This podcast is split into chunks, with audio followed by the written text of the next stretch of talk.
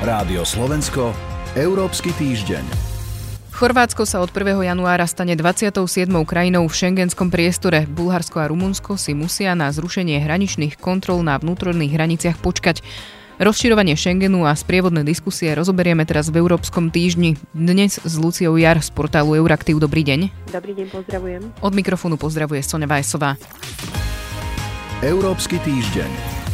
Záhreb áno, Bukurešť a Sofia nie. Tak znie rozhodnutie ministrov vnútra členských krajín z tohto týždňa. Pozrime sa najskôr na Chorvátsko, ktoré uspelo. Prečo a čo nakoniec presvedčilo? Vyzeralo to tak áno, v podstate ako keby do posledného momentu nebolo ani Chorvátom 100% jasné, či odídu víťazne, ale teda oficiálne Chorváti splnili všetky formálne podmienky na vstup do Schengenu a to ešte koncom minulého roka, čiže naozaj to všetko záležalo už len od členských štátov.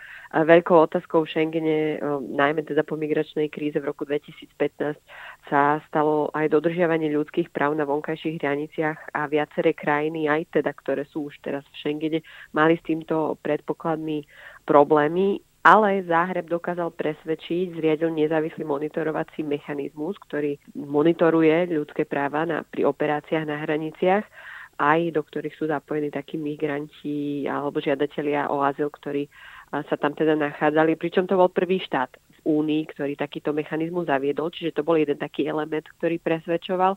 No a tiež dosť presvedčali v kontexte schopností tamojšej polície zaistiť tú ochranu hraníc so susednými štátmi. Naozaj tá cesta zo Západného Balkánu, aj Bosna, Čierna hora, Srbsko, s ktorými majú Chorvati hranice, je taká frekventovaná aj hlavne posledné mesiace pre migrantov, takže mali Chorvati čo robiť, ale zdalo sa teda, že presvedčili a vlastne aj tá štvrtková debata hovorí sa o tom, teda my nevieme úplne, ono je to za zatvorenými dverami, ale hovorí hlavne Chorváti, že žiadna taká veľká opozícia neznela. Čo sa týka Rakúska, tak áno, vyzeralo to na začiatku rôzne.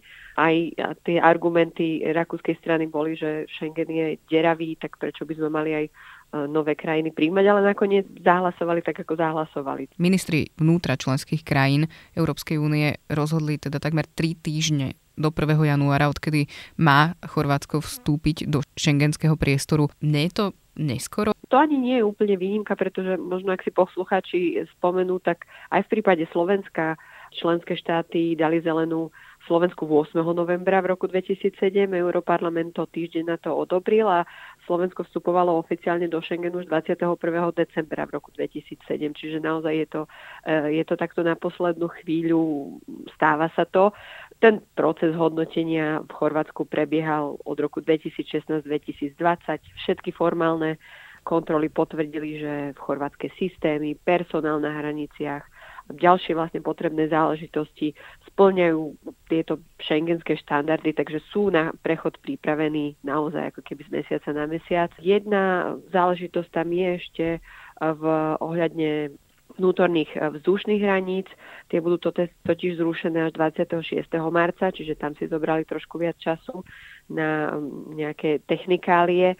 No a poslednou technikáliou je ešte Schengenský informačný systém, tam tiež Chorváti mali k tomu prístup už od roku 2017, ale posledné také nejaké možnosti dostali a prístup dostávajú k 1. januáru. A teda v praxi to bude znamenať, že od 1. januára na tých pozemných hraniciach nebudú hraničné kontroly, týkať sa to bude Maďarska a Slovenska. Presne tak a asi to bude veľmi podobné, ako to máme my s Rakúskom, za normálnych okolností ešte s Maďarskom a Poľskom, takže plynulo aj v lete na dovolenku pre Slovákov. Eurokomisárka pre vnútorné záležitosti Ilva Johanssonová povedala, že je sklamaná, že Bulharsko a Rumunsko sa nedostalo do šengenského priestoru. Prečo vlastne ministri vnútra členských krajín neodsúhlasili ich vstup do Schengenu?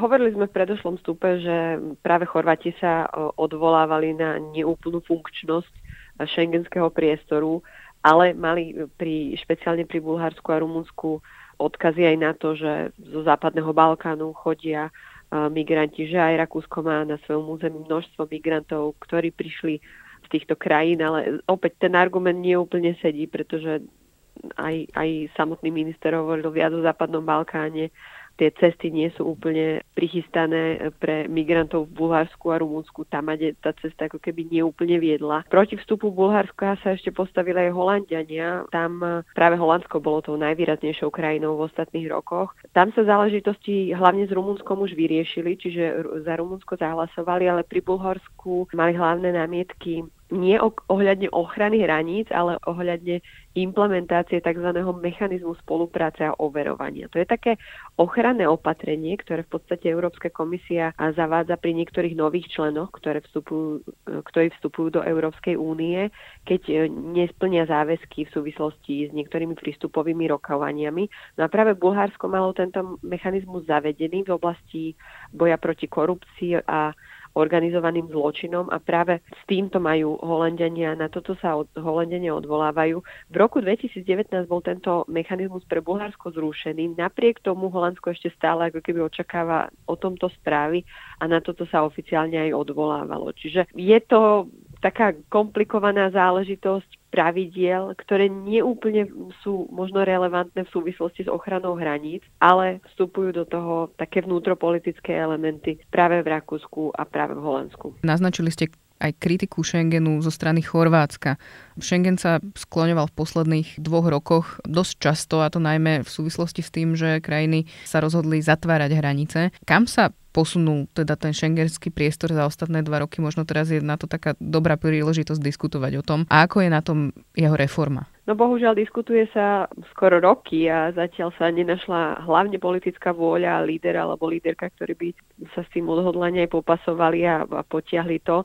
Je to samozrejme komplexná vec, nielen Schengen, ale aj tá reforma azylového a migračného systému v Únii jednoducho veľmi ťažko sa rodí. Podľa schengenských pravidiel napríklad by malo byť obnovovanie hraničných kontrol na vnútorných hraniciach skôr taká výnimočná vec, skôr také dočasné opatrenie, ale vidíme, že niektoré štáty udržiavajú tie kontroly na vnútorných hraniciach buď prerušovanie, ale niektoré aj neprerušovanie už viac ako 6 rokov. Tam naozaj vstúpila do toho korona kríza, ale nie všetky štáty si to úplne vyložili tak, ako mali. No a nedostatky sú aj v právnych rámcoch, implementáciách, v správe Schengenu, aj nejaké také strategické uvažovanie, že čo teda s tým Schengenom ako by sa mal rozvíjať.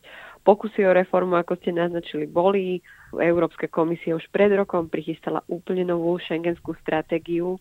Európsky parlament opakovane naliehal na členské štáty, ale tú moc má naozaj v rukách práve vlády členských štátov, čiže ak nie je vôľa, tak akákoľvek cesta je potom zarúbaná a naozaj je potom zlé, že také nedodržiavanie pravidiel je na jednej strane a aj slabé odhodlanie nejak hľadať riešenia práve zo strany jednotlivých vlád členských štátov, potom blok samotný trpí a kritika smeruje do európskych inštitúcií a do Bruselu, pričom je to vlastne neoprávnené. Uzatvára Lucia Jar, ďakujem vám za rozhovor. A ja ďakujem, pekný deň. Počúvali ste Európsky týždeň. Za pozornosť ďakujú portál Euraktiv a Sonja Vajsová. Rádio Slovensko, Európsky týždeň.